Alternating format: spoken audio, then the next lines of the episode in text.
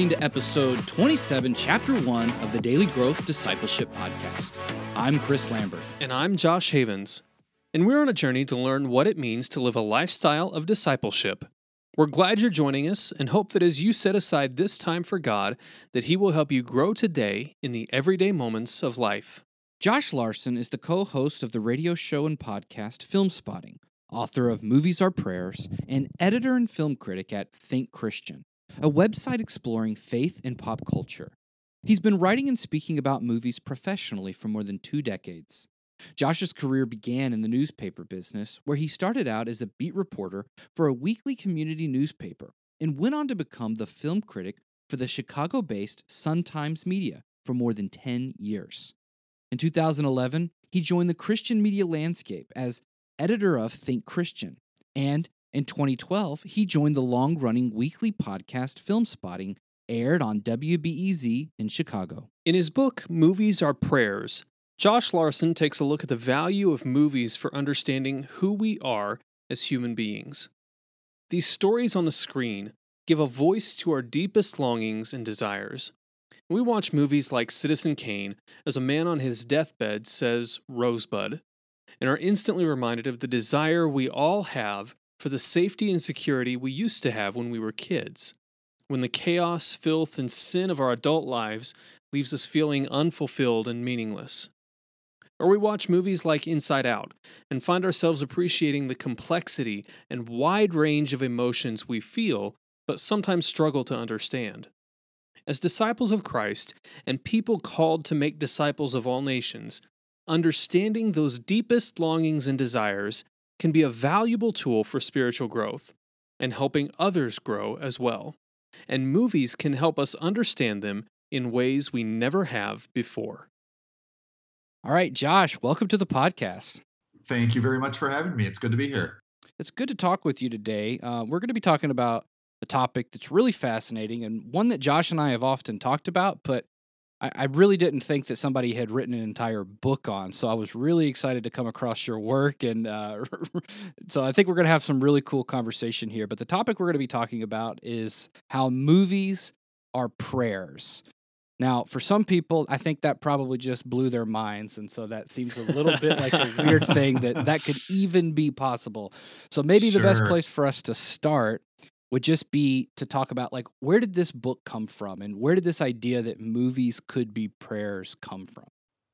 I think it came from sitting in theaters and realizing here and there that what I was experiencing somehow lined up or mirrored or just plain had the same vibe as prayers that I had participated in as well, either corporate prayers in church or just prayers of my own. And some of the narratives that we see in film are expressing the same things that I believe we we do express in prayer. And I kind of in the book that's why I break them down to different categories of prayer, um, from prayers of praise to prayers of confession, uh, prayers of yearning, anger. These are all things you know we think about we can think right away of some prayers we've personally offered, or even again, ones in church that maybe fall in those categories. But we can also probably pretty quickly, and this is what I experienced, think about movies that seem to be doing the same thing. And in a lot of cases, it's unintentional, you know, that this is not necessarily what the people involved would have said they were doing uh, on a very specific level,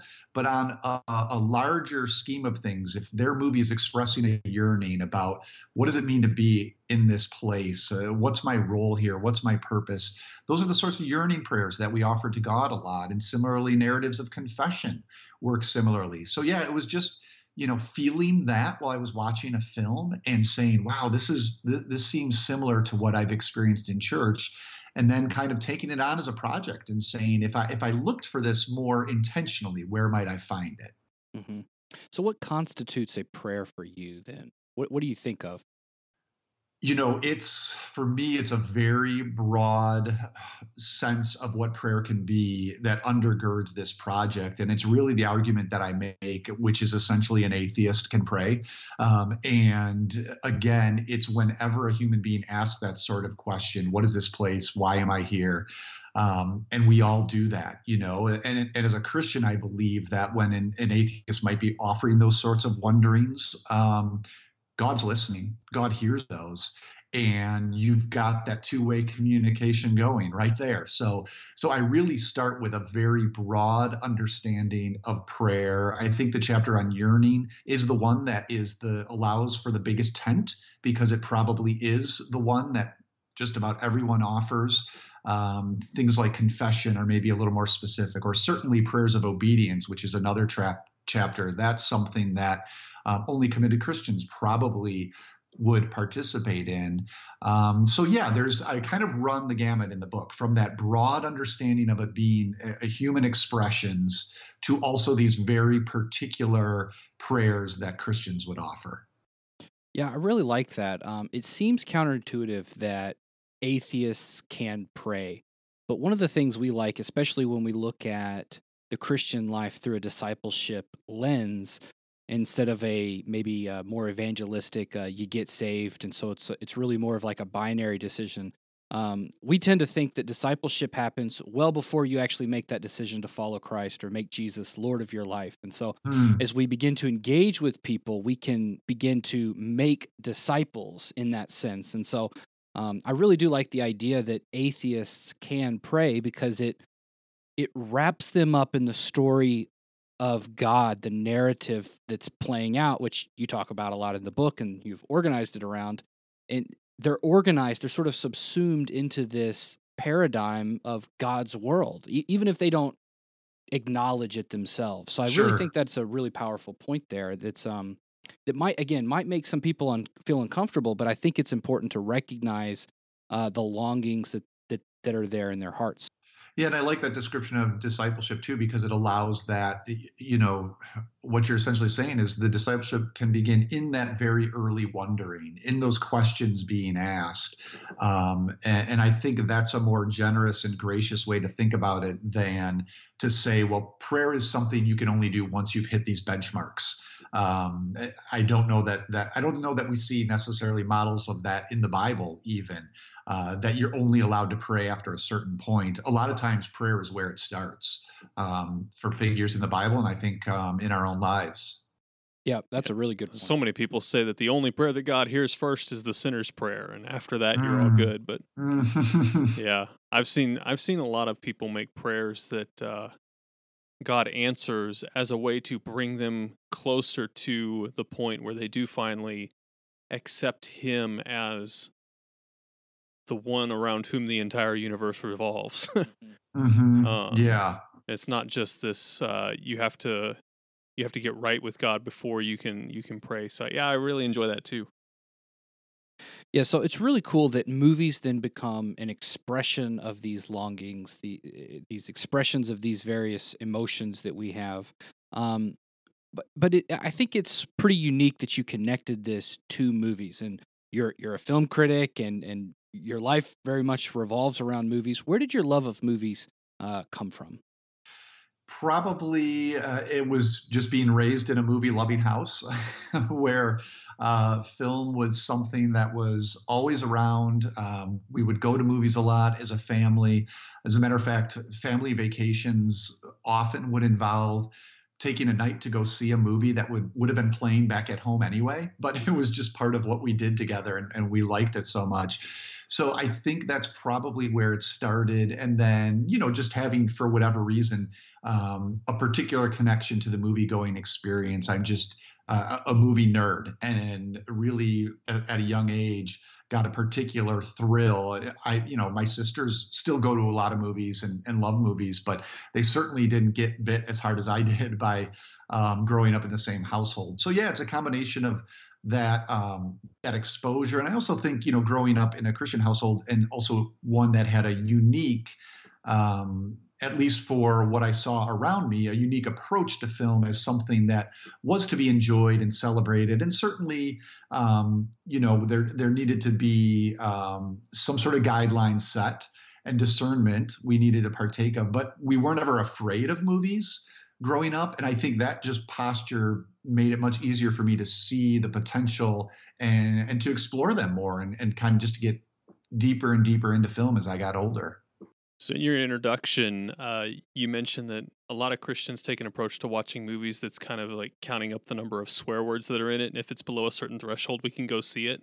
Mhm. Um, that's at, at least not just the swear words, but that's kind of similar to uh, my experience growing up, and then okay. really just my picture of of what Christian Christians in general thought movies were like.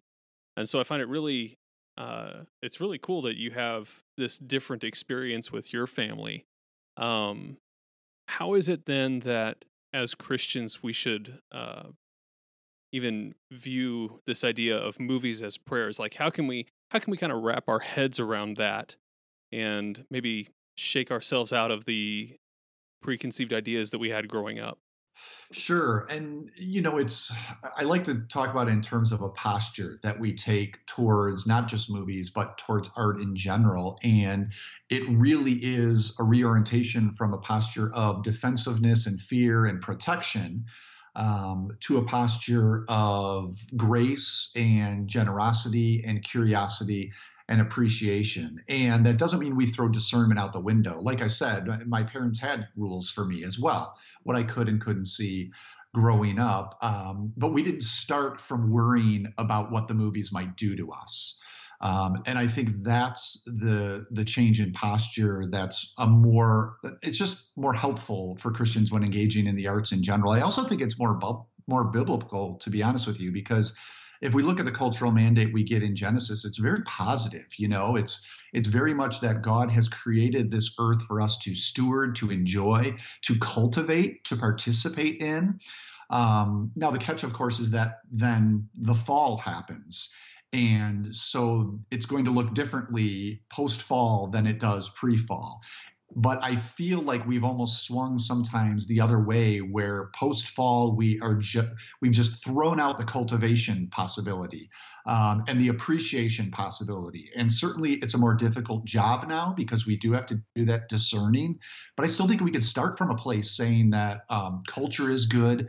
Uh, it's a gift from God. He has charged us with stewarding it, with cultivating it and it is better to do that from a place of appreciation and positivity, pointing out where the fall has seeped in when appropriate, um, but at least starting from that direction rather than kind of circling the wagons immediately.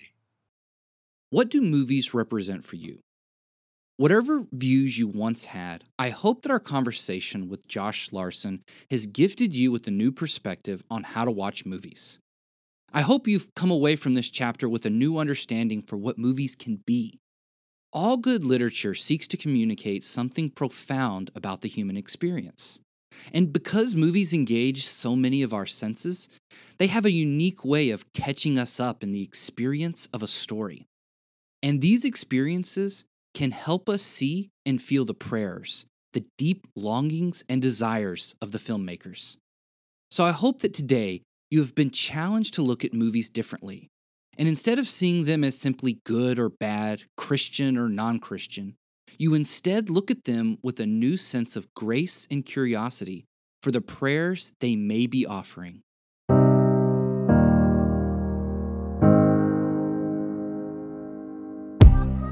How can you create a lifestyle of discipleship? Most Christians think discipleship is a program or a few practices thrown in at the beginning or end of the day. But we want to help you create a lifestyle where walking with Jesus throughout the day is not only possible, but natural. And we have a tool that's going to help you do just that. It's called the Daily Growth Journal. It's a guided journal that's going to help you become secure in your identity with God and authentically walk with Him in your daily life. Growing daily in your walk with Christ is possible if you cultivate a lifestyle of discipleship. And the Daily Growth Journal will help you do just that.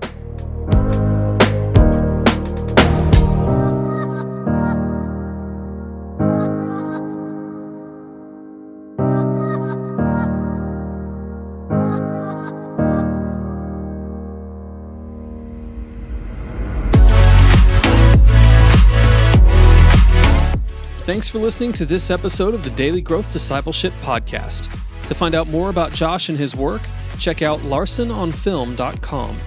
Then check out the next chapter in our conversation where Josh unpacks how movies become prayers. If you want to stay up to date on everything happening at Daily Growth Discipleship, go to dailygrowthdiscipleship.com and subscribe for free. You can also subscribe to this podcast on Apple Podcasts, Google Podcasts, and Spotify.